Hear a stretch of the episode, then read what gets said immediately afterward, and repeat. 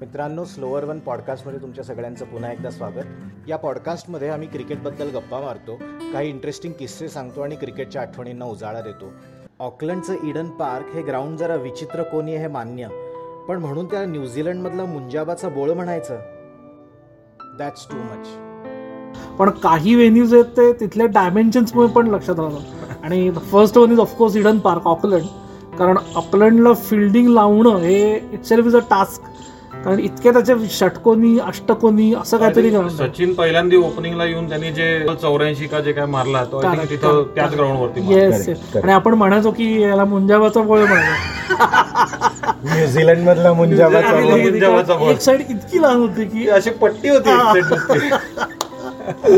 पण तिथे एकोणीसशे ब्याण्णवच्या वर्ल्ड कपची पहिली मॅच जी झाली होती ग्रेट ना मॅच ने आय थिंक मारला नाही नाही, नाही मार्टिन क्रोची शंभर मार्टिन मार्टिन क्रोची शंभर ऑस्ट्रेलिया आणि Yes. काय तुफान Awesome. मॅच होती ती खरंच